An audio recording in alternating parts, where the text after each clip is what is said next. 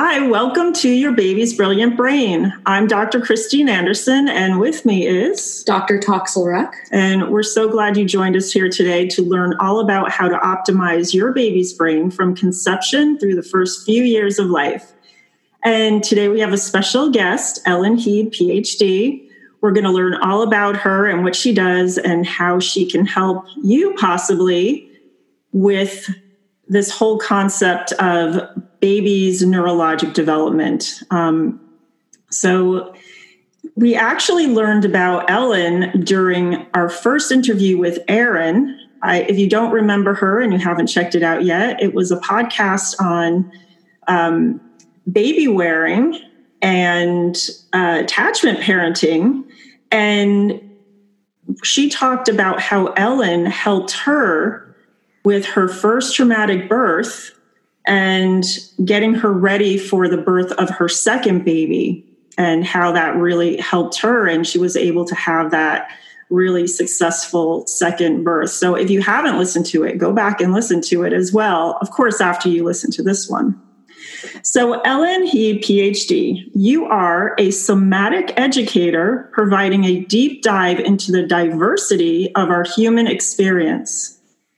After dancing from ages 3 to 30, you worked in the garment business, designing high end knitwear for better women's specialty boutiques across the US.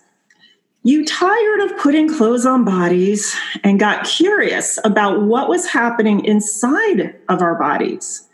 You dove headlong into yoga and bodywork as your own personal practices, and you learned and then taught anatomy and physiology. This led you to the realm of pelvic floor scar remediation and specializing in genitopelvic injuries for postpartum women. You taught aspiring somatic arts practitioners worldwide and then completed your PhD in somatic phys- uh, psychology. You have trained diverse professionals in scar tissue remediation, and you have recently created a curriculum that is close to being ready for online learning. Ellen Heed, welcome to your baby's brilliant brain. Hi there. It's so great to be here. Thanks so much for having me on.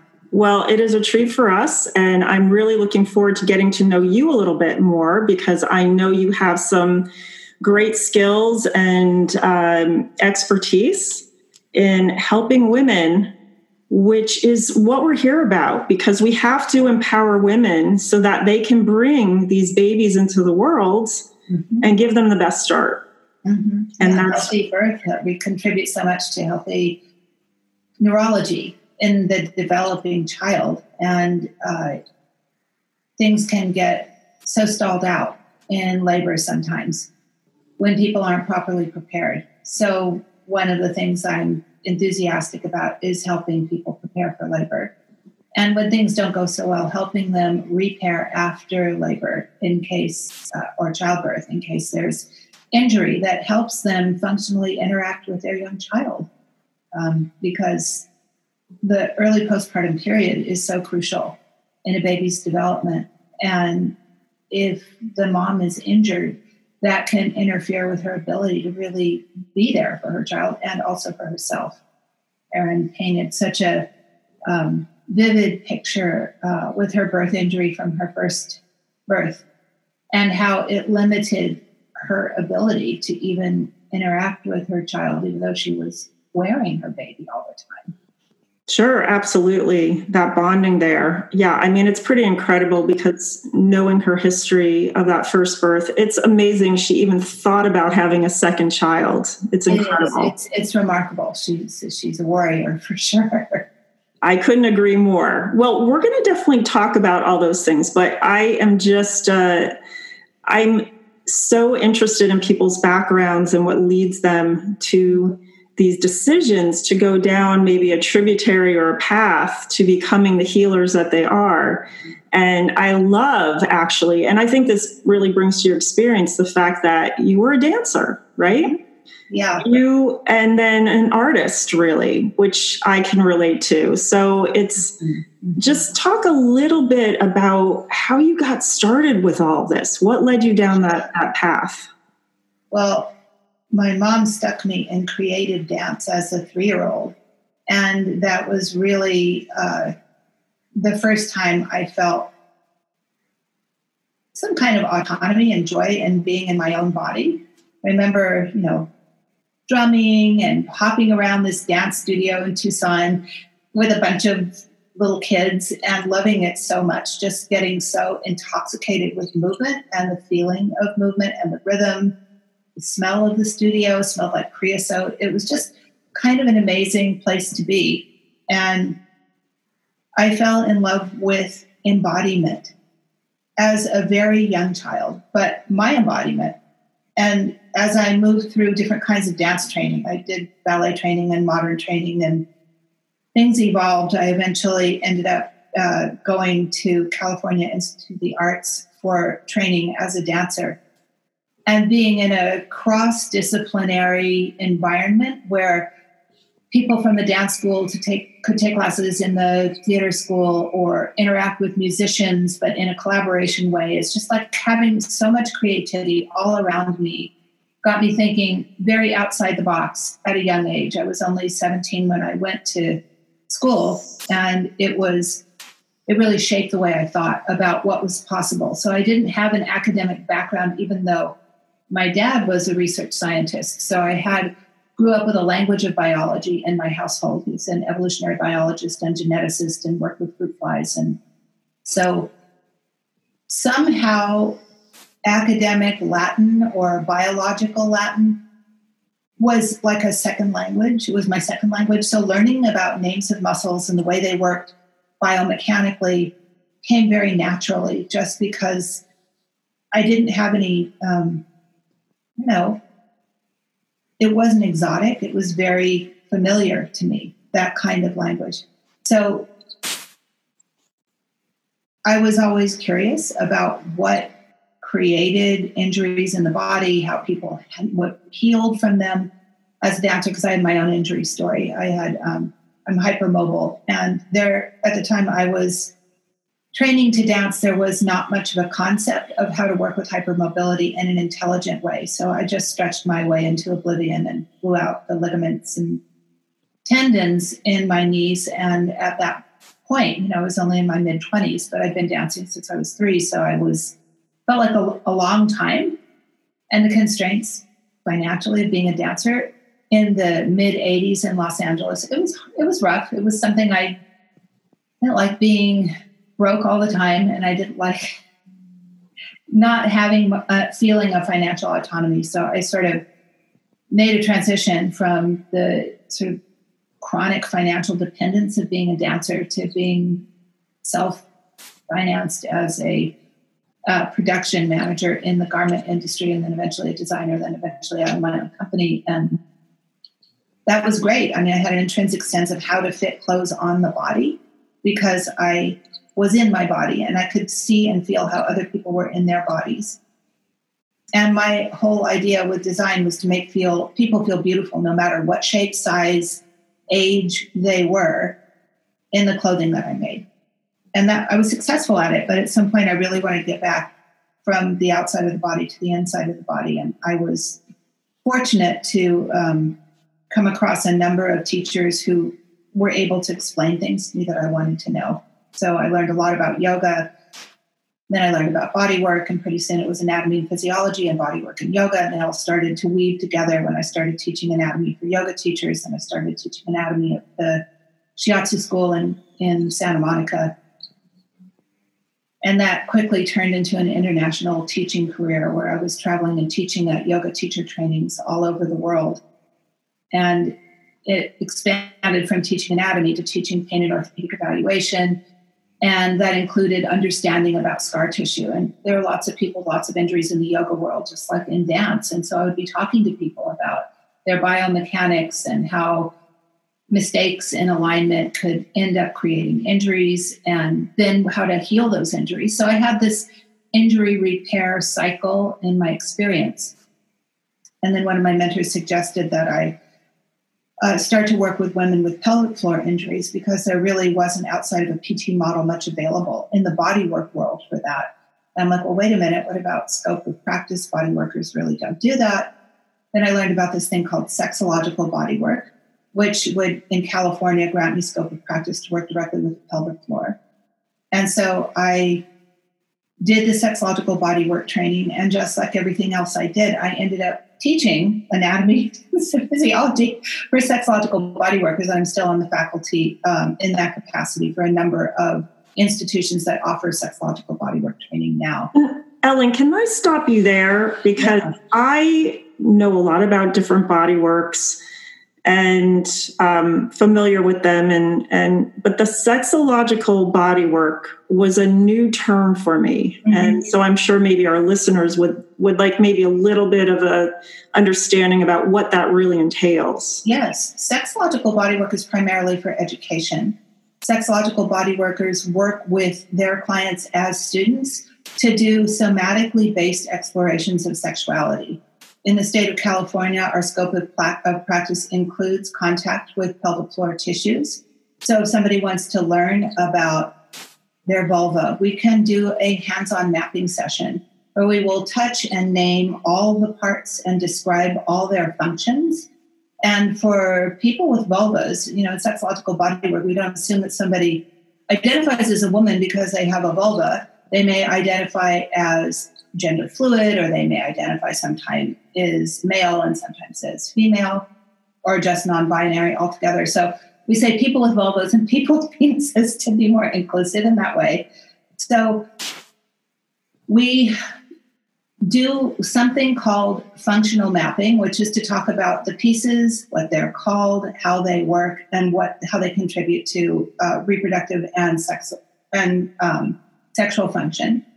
Then we also do pleasure mapping, which is to talk about the sensations, to bring mindful awareness to sensations in different tissues because it feels different to touch the clitoris than it would to touch the perineal sponge or the G spot or the crest of tissue at the top of the vaginal vault, for instance, different sensations that can yield different kinds of pleasure. But people don't know that that's even available because there's often a thin layer, of scar tissue over the G crest because of lack of lubrication, you know, uh, under educated penetration and sexual experiences at a young age, where people don't really have as much sensation as is available to them because they never knew that was an engorgeable tissue. They never knew, they never experienced engorgement. So going through the stages and the plateaus of building sexual arousal from one kind of tissue to the next kind of tissue to the next kind of tissue, engorging in a sequence that then creates a higher level of arousal. That's part of the education that we offer is an explanation of it in sort of a clinical way, but then also in a hands-on way. We could actually stimulate the t- tissues, invite embodied breathing and attention to the territory. And that's another kind of mapping. And then the third kind of mapping, which I introduced into the profession because I felt so strongly it was important, is scar tissue mapping. Because as people with vulvas, childbirth is reality. And childbirth can often bring injury or stitches or C sections or tearing. There's so, so many things, or, you know, hemorrhoids all these things happen in the pelvic floor as a result of birth giving. And so what can people do for themselves? But they have to know what to where the problem is. So scar tissue mapping is a literal physical mapping where the practitioner looks for scar tissue, identifies its location, works with the scar manually in terms of soft tissue work, and then shows the, the person with the scar what they can do for themselves in terms of self care. So it's very much a each one teach one kind of a model about empowerment for self care in the postpartum period. That's- and there's also a certain amount of explanation of the postpartum body and what the relationship of that body is to sexuality, which is very different than pre pregnancy, right? So people need to be educated that the body they have after giving birth is not going to have the same kind of sexual response, especially while breastfeeding, as the body prior to pregnancy. And people are so relieved to know that they're not broken because often they feel broken because they don't understand what happened after uh, they had their baby and suddenly their desire dries up, for instance. It doesn't happen to everybody, but it happens to enough people that they're left like nobody told me this would happen. What am I broken? What? How did this occur? So, offering education. Yeah, I, I, think that's really important um, because that type of education this is something that even I haven't heard of, and I'm pretty holistic and very, I guess the term you use is alternative, but I had never heard of some of some of the things that you do i've never heard of. Um, so that was actually my next question because you're described as a somatic educator and then you have a phd in somatic psychology. Yes. um, you, um, what is somatic psychology? How is it different from is it different from the psychology that we typically think of when we hear that term? The word soma means of the body. Somatic psychology asks the, the person seeking therapy to pay attention to the sensations in their body. Whether they're, if they're feeling anxious, where do you feel that in your body? What's the sensation of that anxiety? If you change your breathing, if you ground your feet on the floor, if you straighten your spine, if you let your shoulders drop and let your diaphragm open, how does that affect that sensation of anxiety? That's an example of a somatic approach to working with anxiety rather than talking about family history or trauma as um, a series of events historically. It's about what is are you feeling right here, right now, in this body, in the present moment? That is an expression of that anxiety, then how can we work together to make a few interventions or suggestions to step it back away from a precipice of panic and back to a sense of feeling grounded and safe? Do you combine that then when you're working um, with women, especially in regards to the pelvic floor and the scar tissue? Because I imagine that those that's a major event, and especially for first time moms and so you often combine the two then? Sure. So when I'm working with someone, I'll direct their attention, especially if we're working with scar tissue in the pelvic floor. I'll have my hand, for instance, let's say it's an episiotomy scar that's at the bottom of the vagina. My finger would be resting on the scar tissue, and I would say, I feel a little bit of thickness. There's more density here. I'm describing what I'm feeling. And then I ask, What's the sensation when I touch over here, the not scar place? Compared to this where the scar is. And sometimes the scar is numb, or sometimes the scar is painful, or sometimes the scar has greater sensitivity without numbness or pain. And after working, I use castor oil uh, as the medium for massage in the pelvic floor because it's anti inflammatory and slightly analgesic. So if pain is present, it can help attenuate the pain enough so the person feels comfortable while we're working instead of frightened and in pain. And because as sexological body workers, we always explain what we're going to do before we do it. So there's a preparation, and even that is so far outside of the medical model. I mean, um, doctors are getting better about saying, or gynecologists in particular, I'm going to insert the speculum now. You know, they'll tell you, oh, and it's a little bit cold. So you could expect how that would feel rather than, whoop, oh, what is that? What is that sensation? Oh my gosh, I'm so disoriented. It reminds me of the time you don't even know what it's reminding you of consciously, but it could spin you into a, uh, some distress if it pulls up another time your vulva was touched with no permission or no warning, right?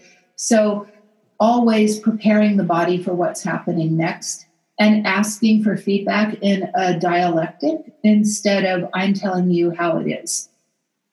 It's very much co created and co regulated in the moment. And this gets to your question about using somatics as a way to slow down someone's nervous system if they're starting to dissociate or if they're starting to distract themselves, because a lot of people will feel so unused to that kind of a situation, they'll start talking about the weather, they'll talk about their dog, or they'll talk about, you know, oh, my kid did sing and it was so cute.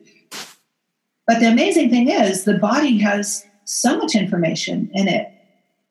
You could be working with a scar and they could be talking about the weather, and then boom, they drop into the memory of the moment when the stitching was happening and what the midwife said, or what the OB said, or what the nurse said. And the body will release the scar when an authentic emotion arises as a result of what's called somatic recall. Somatic recall is when the body produces a memory. And I see you nodding, so I know you know what I mean. I'm sure you've encountered it in your practice. Um, so, so that's so. But name there's names for these things. There's names for these things, and framing it then to say to the client on the table, this is an incidence of somatic recall. This is a memory that was stored in your body. So then they can relax and they're not confused about what just happened. Wait, I was talking about the weather and then I'm suddenly back in my birth and I don't know how I got there. And am I safe here? And the answer is your body has something it wants you to know about that birth that you don't know yet. And that memory and the emotion attached to that memory is what your body's holding. And if you can allow that to arise spontaneously, it will actually change the viscosity of the scar tissue in real time. That's the amazing thing. And that's why I wrote a doctoral dissertation trying to hypothesize and understand what could possibly be happening. When you feel a scar that's dense, tight, like a violin string, and painful, that disappears that quickly. I mean, like that, the minute one tear out of the eye and boom, it just is gone. Like, there's nothing in our understanding of physiology that explains that. I had to dig and dig and dig into bioenergetics to find anything that might possibly describe how that's physiologically possible. So that's I spent six years writing my dissertation. It's, it took a lot of digging, and then a lot of um, how do I explain this? A lot of um, weaving together of different modalities. I was looking at conventional medicine, I was looking at somatics, I was looking at different bodywork modalities, craniosacral work, osteopathy, um, uh, somatics, and Feldenkrais, and you know the things that people have utilized to make people aware of their bodies, trying to understand what could be happening at the level of physiology to create rapid positive change in the body. And so it was tricky. I was um, originally in a program to become a somatic sexologist, but the institute where I was writing my dissertation couldn't get approval for that program. But I'd already been accepted into it, so it's kind of a problem. But when they couldn't get approval to run the program, they said, well, your options are somatic psychology or somatic psychology, emphasis sexology. So so I became a somatic psychologist. But the problem, the, the sort of the cognitive dissonance there is that psychologists do not touch people's pelvic floor. So that's why it's sort of confusing. I have a degree as a psychologist, but what I do is much more akin to PT. But it is bringing the emotional body along with the physical body. And that's a little bit different than most PT. Most PTs have very specific algorithms that they ask their patients to perform. And the emotional body isn't necessarily included in that process, at least not deliberately so. Well, yeah, you're bringing together really the whole mind body. I don't even call it mind and body.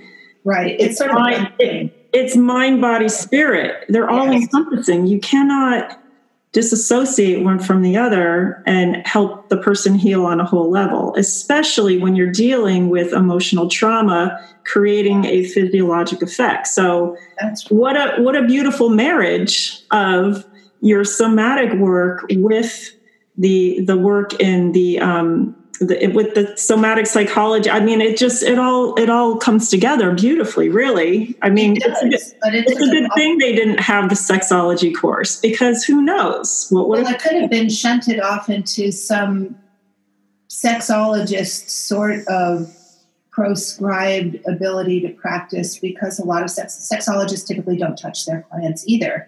They can talk about and educate but they can't actually do hands-on and the hands-on piece is critical because if you don't make contact with the scar, you will the, the body can't remember itself. That's the issue. And as hands-on practitioners, I know you know exactly what I mean.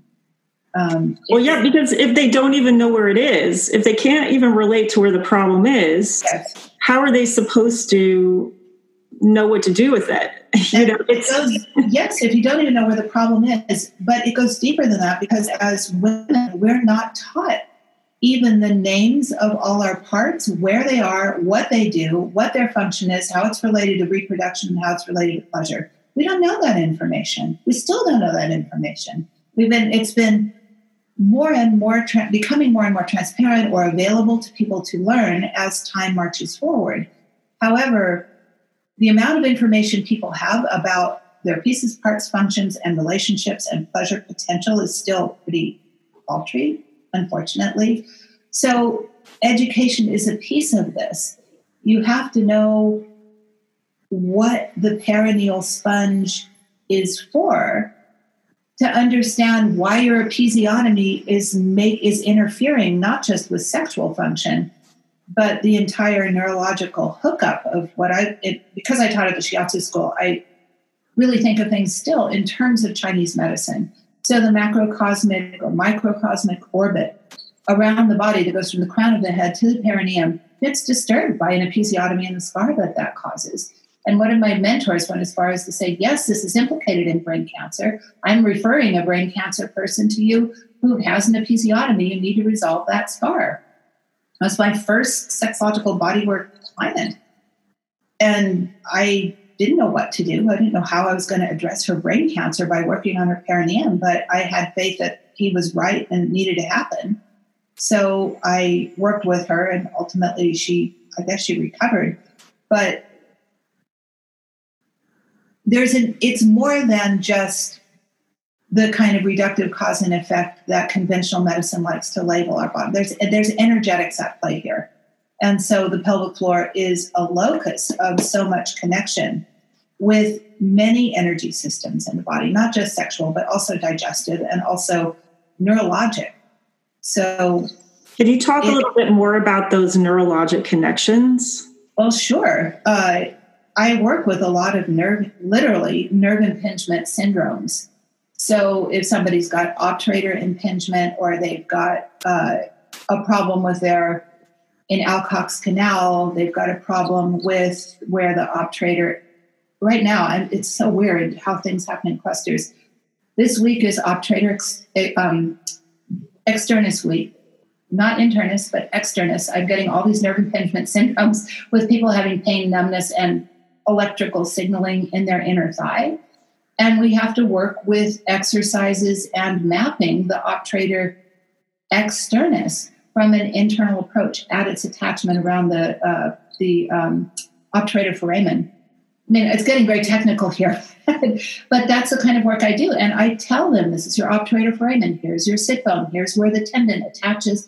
How does it feel here? compared to here and they'll say oh it hurts much more over in the first place and then i show them how they can get contact with that on their own and work with it so for our listeners your obturatus external internal basically that general area is the part of your your butt bone the ones that you're sitting on.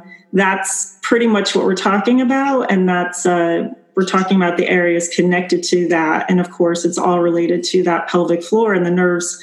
There's a whole bunch of nerves that people don't realize go to the perineum extending out through the legs and of course you know off the spine. So yes so that's, these, that's fascinating yeah so there's all kinds of really crazy pain syndromes that people seek for years to find resolution to that have to do with nerve frank nerve impingement and this pt is often effective but there's also an emotional component to this. I consider the obturators as the guard dogs of the floor. They're like and if you don't like um, propitiate the energy of that protection, it can't soften and let go. And so those chronically tight, chronically held patterns of contracture in the pelvic floor muscles, obturators included, is driving pain patterns and somebody doesn't even know they're holding chronically. So, so that's what, something that they What would that do in pregnancy with a woman who's pregnant who's about to give birth? What would that look like for her? Well, it could look like pelvic floor pain. It could also look like urinary frequency and urgency because the obturator can actually pull on the neck of the urethra in a certain way. So that kind of burn, you know, if there's burning frequency or urgency in urination, I will always check obturator muscles to see if they're uh, overfiring And I also look at other pelvic floor muscles to see if they're too long, too short, or short and weak, because often they are weak, and that's why they're short. And I work with exercises. I uh, really admire the work of Janet Hulme, who's a PT in Missoula, Montana, and she wrote a brilliant book called Solving the Mystery of the Pelvic Rotator Cuff. It's one of my favorite books ever. And I learned so much theory about obturators versus adductors in terms of thinking of the pelvis like a clothespin, right? If, if it's tight in the front, it's open in the back at the sacroiliac joints. And if it's tight in the sacroiliac joints, it might be overly open at the pubic symphysis in the front. So working structurally with these exercises get, gives returns the agency to the person whose pelvis it is to balance then the strength between over adduction and over external rotation. You know, a lot of times in pregnancy, women start to waddle, their feet turn out, just to balance the cantilevered weight of the child as it's developing in their belly. So then they're because their abdominals can't help support their posture, they've got to overfire the back body line, the lower uh, buttock muscles, and then that can create some nerve compression, not just on the sciatic nerve, but also on the obturator nerve and the pudendal nerve and the at the front of the pelvis. There's so many things that can happen, but it has to do with what somebody's posture like before they were pregnant and what's their predilection and where are they strong, where are they weak, how to bring that back into functional balance for them. So let's take a woman then from that pregnancy. If she doesn't get that resolved, what might happen in labor to create maybe some some trauma for her if if these types of things are already existing right um, trying to help great you're working with women with pelvic trauma but we're trying to even hopefully get women so that they're not even getting there right so i do what's called a birth rehearsal with women which is this i i don't know how to talk about this so hopefully i'm not going to shock people too much but i will put my entire uh, open fist, not a not a tight fist, but uh, my whole hand in someone's vagina when they're close to term. Have them breathe, have them move, and push my hand out. That gives women uh, so much confidence that something almost the size of a baby's head went in and they could push it out. Because if you've never done this before and you don't know how it's going to feel, when you're actually in labor, and let's just say there's already nerve impingement happening, and that adds to the pain, and the pain trips up panic, and then there's failure to progress, and the labor stalls, and then fetal distress, and then the C section, and it just turns into something that nobody wanted in the first place. Whereas instead, the idea of coaching someone how to move and breathe in labor much more actively, people have no idea how much like a fish moving through water they're going to become to move a baby through. But if they could feel that while they're fully pregnant with something in their vagina that they can have agency to move out, they become confident. And that's when I start to see outcomes of women, even with first time labor, where their labor is three hours, four hours, and there's no complication, no tearing. It's not perineal massage. This is how you actually move a baby out of the body. So I, I am very, you know, it's. I remember I was sitting at Ina May Gaskin's feet way back in the 90s in a workshop at the um, pre and perinatal psychology conference. It's in San Diego. And she was describing how she would say to women, Do you know how big, and I'm going to say this on the air, how big your pussy is going to get to allow that baby to come through? And she would make this, you know, 10 centimeter circle to prepare them somatically for what was going to happen in their body. And I thought, well, wait a minute, that's all good. You know, you're painting a picture, but what if they could actually have the embodied experience of doing something about that prior to birth? So, uh, so I started experimenting, and it's so far been quite a successful approach to birth preparation. That's that's amazing. I think Dr. Toxel has a question. Well, that was actually one of my questions in terms of have you noticed that your work with women and releasing those pinched nerves actually helps the quality of their labor and birth?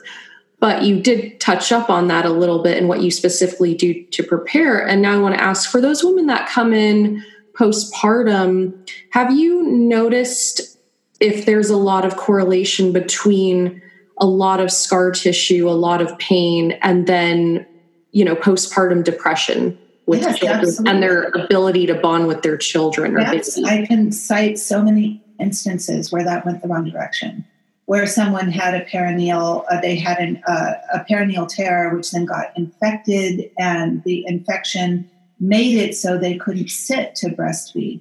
They could only lie down to breastfeed, but then they had a shoulder injury, and then they couldn't even lie down to breastfeed.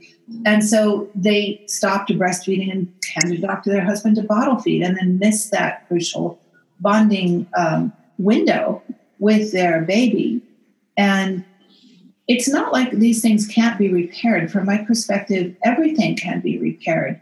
I worked on women in their 70s who are 50 years, you know, past their their birth, who are having painful intercourse, and it's not because of um, of menopausal issues. It's because of scar tissue is related to birth, and return them to sexual function. It's possible. Uh,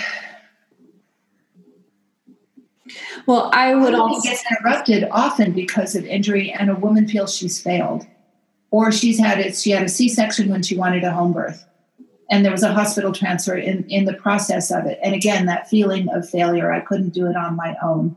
I didn't manage to have the birth I'd envisioned, and that could be troubling. Even though people say, "Oh, just be happy you and your baby are healthy." But that doesn't scratch the itch that feels like, well, I wanted a different outcome. I wanted to feel in charge of my birth instead of feeling like my birth happened to me.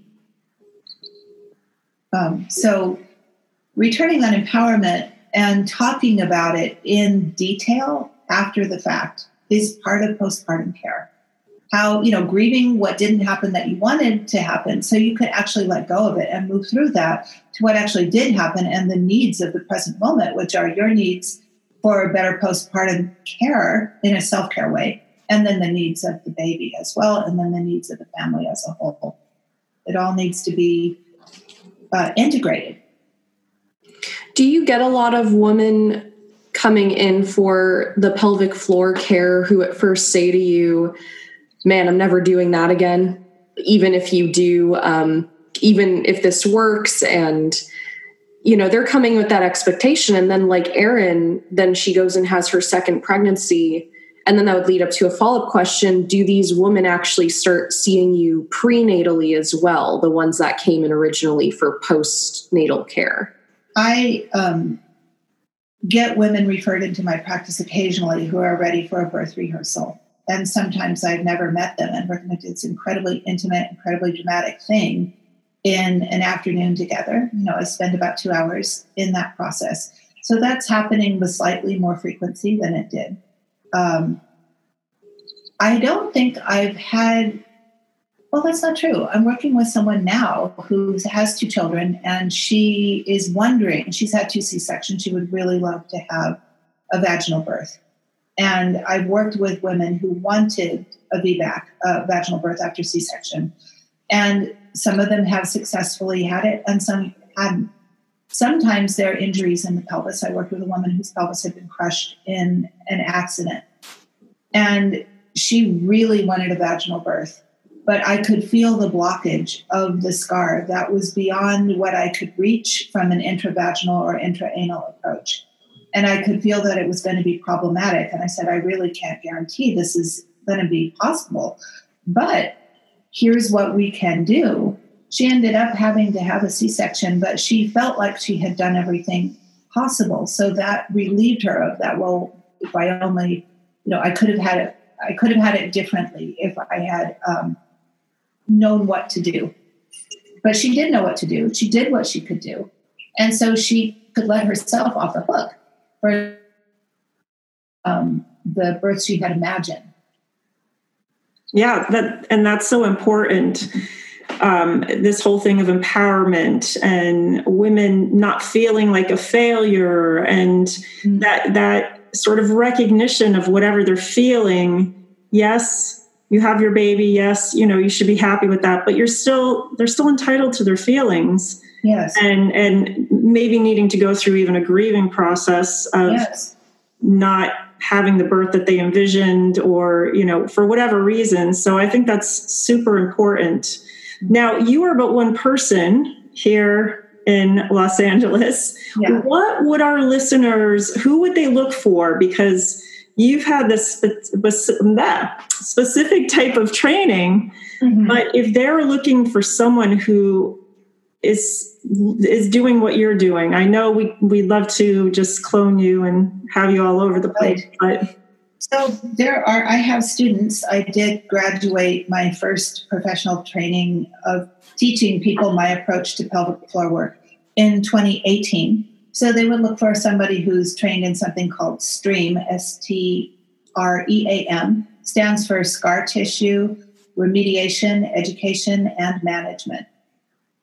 So they would look for a stream provider. There are about 18 certified stream providers scattered all over the globe, which is still not a very big number, but there are some here in Los Angeles. There are uh, some in San Diego. There are some in Belgium and some in Australia.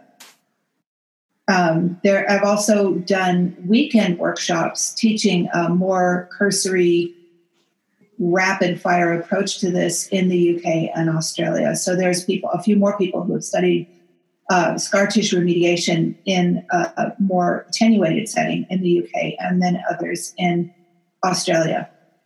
I did teach at sexological bodywork trainings in Canada and Australia, where I taught long sections on scar tissue remediation at one training in Canada, one training in Australia. But I, since I'm the um, anatomy uh, provider for sexological bodywork, I include at least a discussion of scar tissue and dem- you know film demonstrations of the way that I work with it as part of sexological body workers work trainings that happened in the UK, Australia, and the US. So you could look at the most superficial level for a sexological body worker, but there are as many sexological body work. There's a huge variety of the way different people work. Some people focus way more in the arousal end of the pool. Some people focus more in the therapeutic end of the pool, and I've always been very much more in the therapeutic end because that's well, what's interesting to me how if a if a, a patient wanted to travel or i say patient because i'm a chiropractor if a person wanted to travel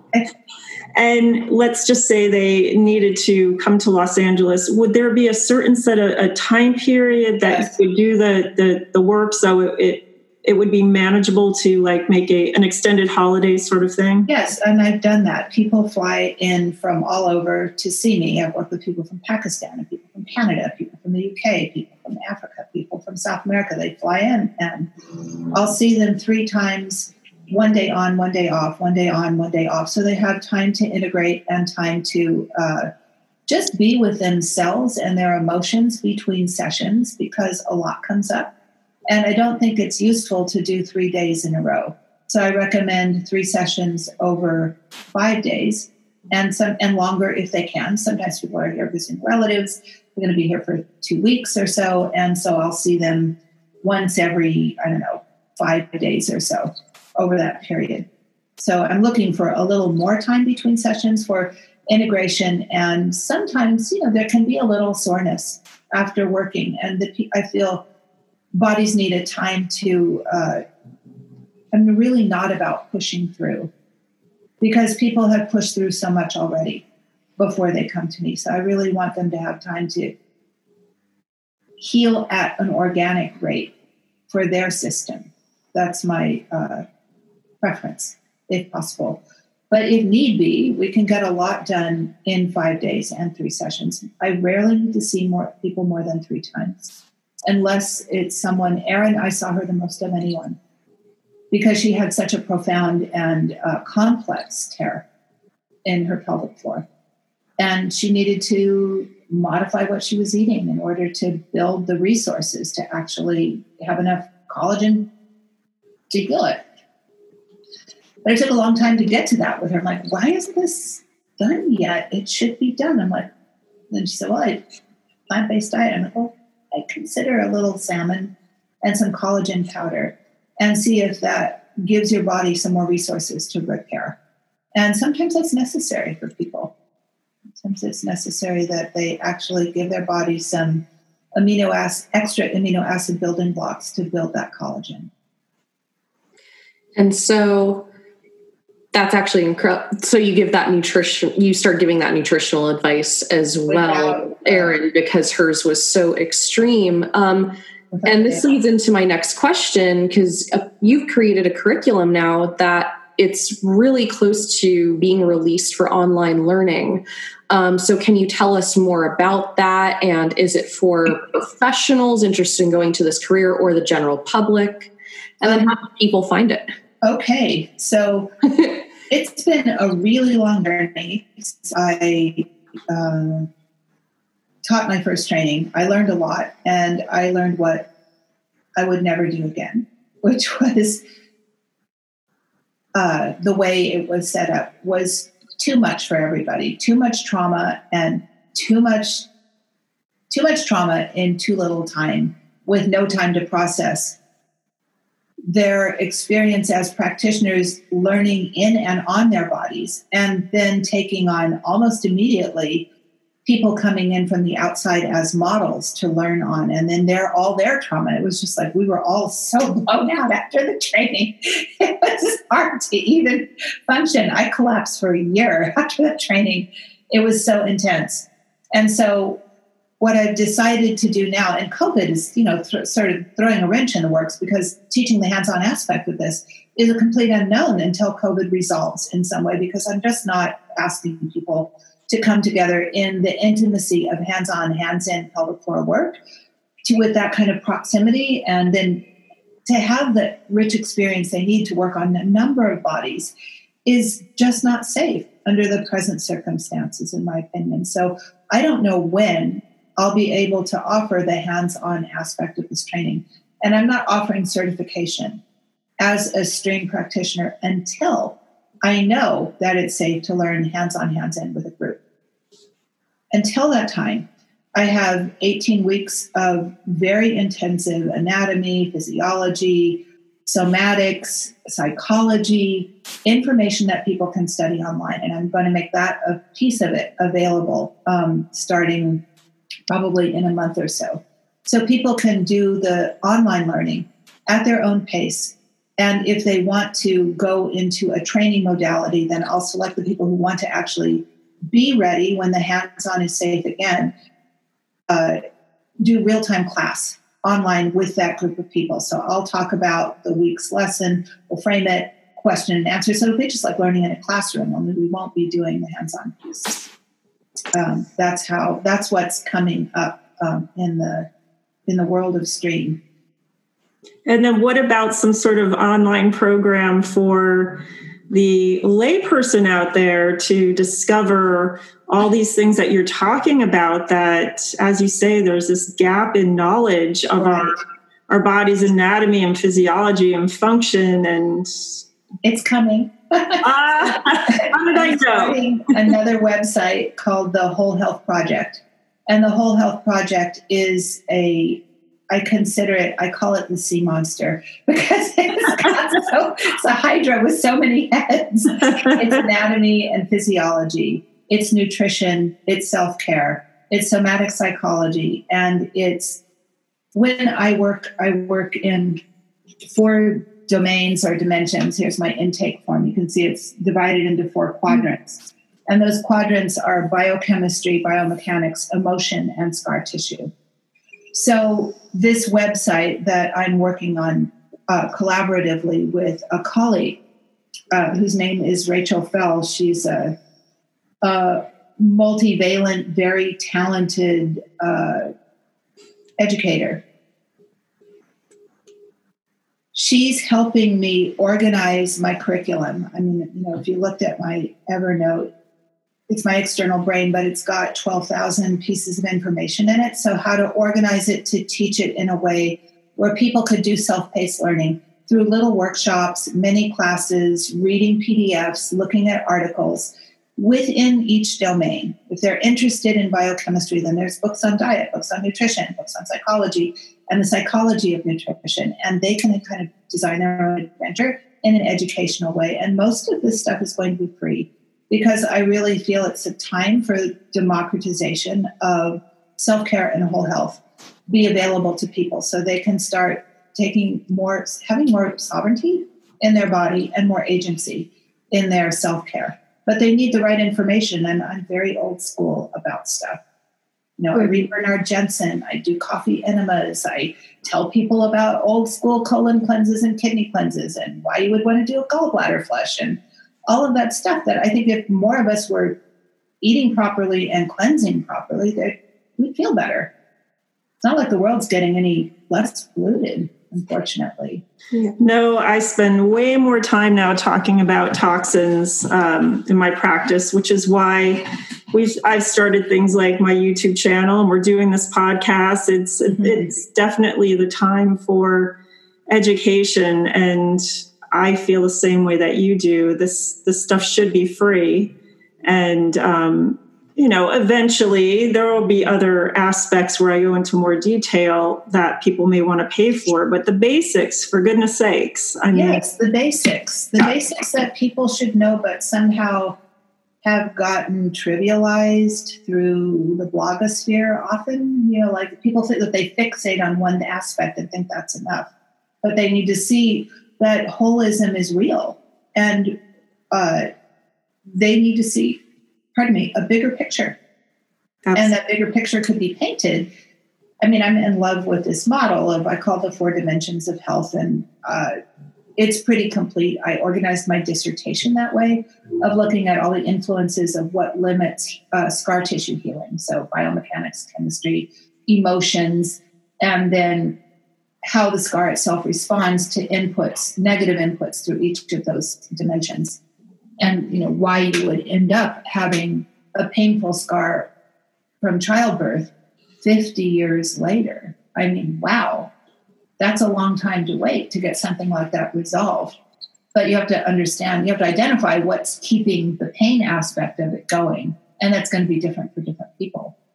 It, you're you're right. It's an individualized aspect which is what creates you know as i always say there's the science there's the art and melting of those two and um, yeah just and even our, our sixth sense and intuition when a patient comes in really what is what the best way to start is. Mm-hmm. um, if you had one piece of advice for a woman out there who um, let's just say the ideal person i think for you she's had a birth um, she she's thinking about maybe having a second birth, uh, whether that first birth had trauma or not, what would your best advice be for that for that woman who already has? We're talking really to new moms, but they could be a new mom on a second go. Sure. What would your What would your advice be? What one piece of advice? Gosh, my one piece of advice would be to please replete yourself before you get pregnant again. That's my advice: is to replace what you just expended making a human being and realize that that human being did not spontaneously appear. It came from your protein, your minerals, your hair, your teeth, your body, your skin, your hormones. And that unless you take care of replacing all of that uh, lost in the Chinese medicine terminology, the lost jing, your essence, then the next baby will be affected. They're not getting everything they need to be all of who they should be. I love that. Please replete. I give you a thumbs up on that. yes. So, we really appreciate you taking time to come on and talk to us and speak to these women who didn't probably didn't even know that this was an option. I didn't even know this was an option. Uh, the closest I've ever gotten to it was um, I used to work with an occupational therapist who would do some internal work um, mm. on the side for pregnant moms, but that wasn't the entirety of her scope, um, or she wasn't specialized in that. So I feel so much better knowing that you're around right now because I'm in those years where I am contemplate pregnancy may come sooner rather than later at this point in my life. Mm. So just knowing that you're around, having that support, knowing that I don't have to go through this without some sort of way to heal, if there is any trauma. And I mean, somebody willing to go and work with the pelvic floor, that's not something that a lot of people work with. So we appreciate you so much and all the work that you've done and continue to do. It's it's time for women to have more options. Mm-hmm. And this is just a new way of looking at a problem that's been around ever since we became bipedal. You know, it's birth is our, our, our weak link in as a species, I think. And unfortunately, as time goes on and um, ecological pressures increase, it's affecting our birthing and our ability to birth you know the time spent sitting and the time you know where you're not eating right and the pollution and so forth and so on.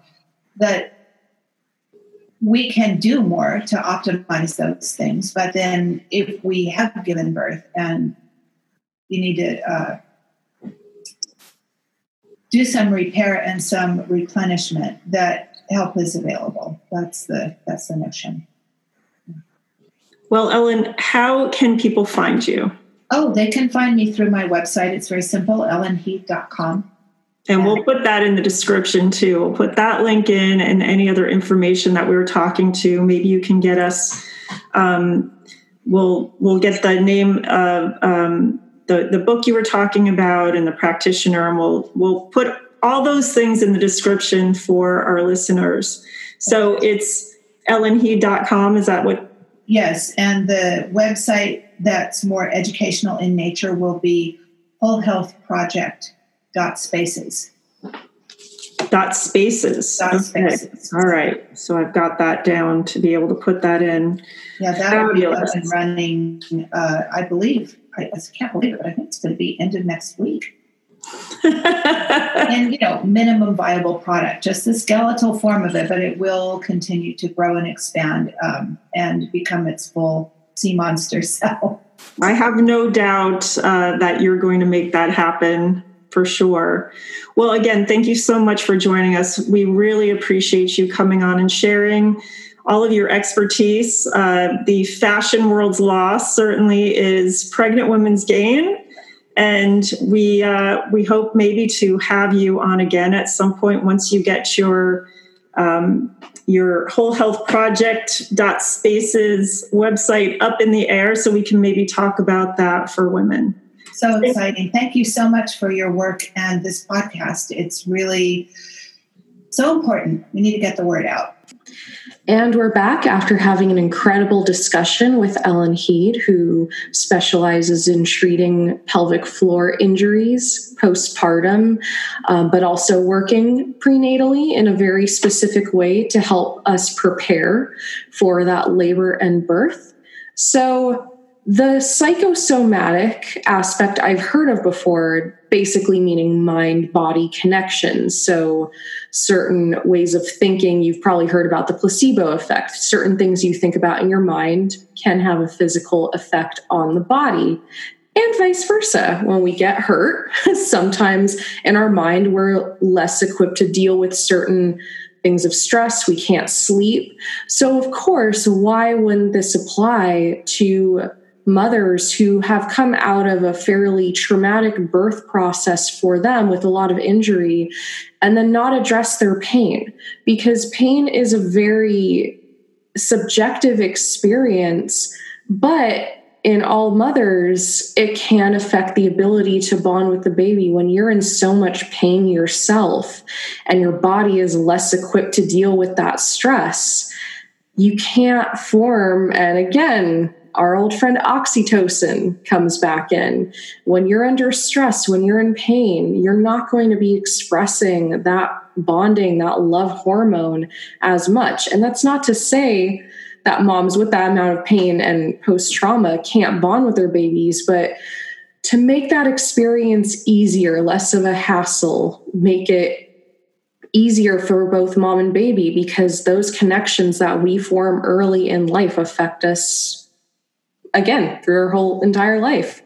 It doesn't stop. So, what are your thoughts on seeing a lot of pelvic? Have you seen moms with a lot of pelvic floor trauma? What have you done chiropractic? Uh, chiropractically? Yep. Can't pronounce my own profession today. It's okay. Well, this is how really my patients have helped me grow in what I do. And a lot of times, what I learn as far as techniques go, or different ways to help them, or even referrals like Ellen, is through presentation of a patient who has a specific issue. And I always try first to go back to those chiropractic principles physical stress, emotional stress, and toxic stress, which could also mean metabolic and nutritional. So, the physical aspect of what's happened to the, the tissue in their body, whether it was damage there, whether there's scar tissue that's built up, um, or uh, the the damage of alignment that goes on. So there's then the the aspect of okay when we give birth we're supposed to push out the uterus and and nothing else right? And I, sorry push out the baby I'm and like, not what? No we're supposed to sorry we're supposed to push the uter the, the baby out and not the uterus and and every other internal organ is supposed to stay inside. So that's there's the prolapse issue and having found ways to help with that. So it's um it's very interesting because yes these are some of the things that can happen with birth. We try to help so that they don't happen but it is definitely a possibility.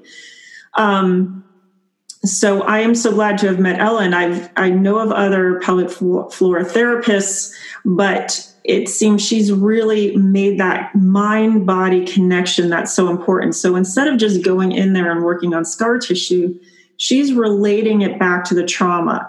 And this is something similar to what I do with neuroemotional technique and, and this sort of process that I learned to deal with the emotional component. And I use that with even some of the, the Chinese philosophy she was talking about with meridians. And the physical part comes from the tapping on the spine, but she's actually in there on the tissue while that emotional aspect is being connected and releasing. So it's another avenue in for patients to have an option to be able to go to. So this is the beauty of working with like-minded professionals. Um, and then there's the metabolic and toxic slash nutritional aspect that she was talking about in that while we're trying to work at these traumatic levels, that is great. That needs to be done, especially if a woman wants to have a vaginal birth after a traumatic first birth, whether it, it was vaginal or C section.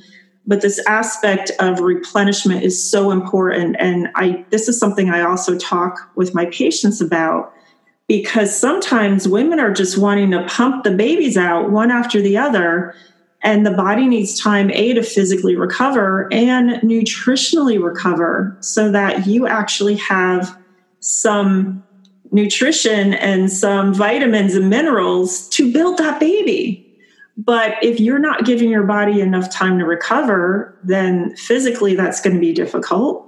Emotionally that might be difficult as well. But nutritionally those building blocks can't be there. So i thought that was a really good point that Ellen made about um, replenishment and, and that being her message for any woman out there who has given birth.